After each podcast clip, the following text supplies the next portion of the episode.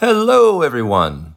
Welcome back to the Do You Know Drones micro podcast. I'm Jason Sansucci, and this is your source for quick bites for drone nerds. Do you know that drones could save more lives with night flying rules? Earlier this month, six year old Ethan House disappeared into the woods behind his central Minnesota home while walking his dog, Remington.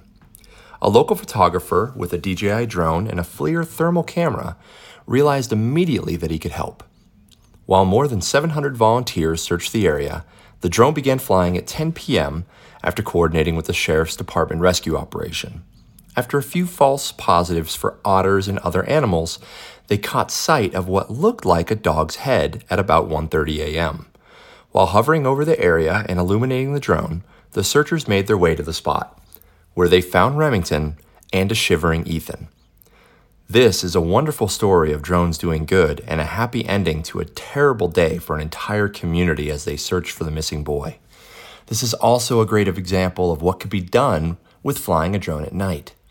A standardized ruling for night flight is reportedly still a few years away. There will be many more stories like Ethan's once this rule is in place. Until then, the pilots need hard to obtain operational waivers to operate at night. Thanks for listening to the Do You Know Drones micro podcast. See you next time.